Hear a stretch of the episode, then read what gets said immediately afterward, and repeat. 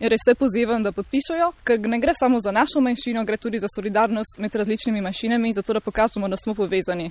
Ta pobuda je res ena pomembnejših pobud v zadnjih desetletjih na evropski ravni.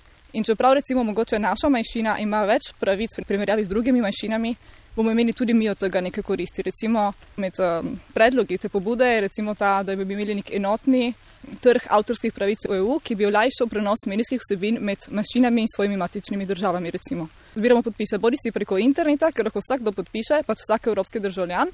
To je spletna stran www.minoritySafePack.eu. Tam imamo do sedaj 6000 podpisov. Poleg tega so podpisi še na papirju. Res se pozivam, da podpišajo, ker ne gre samo za našo manjšino, gre tudi za solidarnost med različnimi manjšinami, zato da pokažemo, da smo povezani. Valentina Oblak, deželno omrežje Raj, Radio Trsta.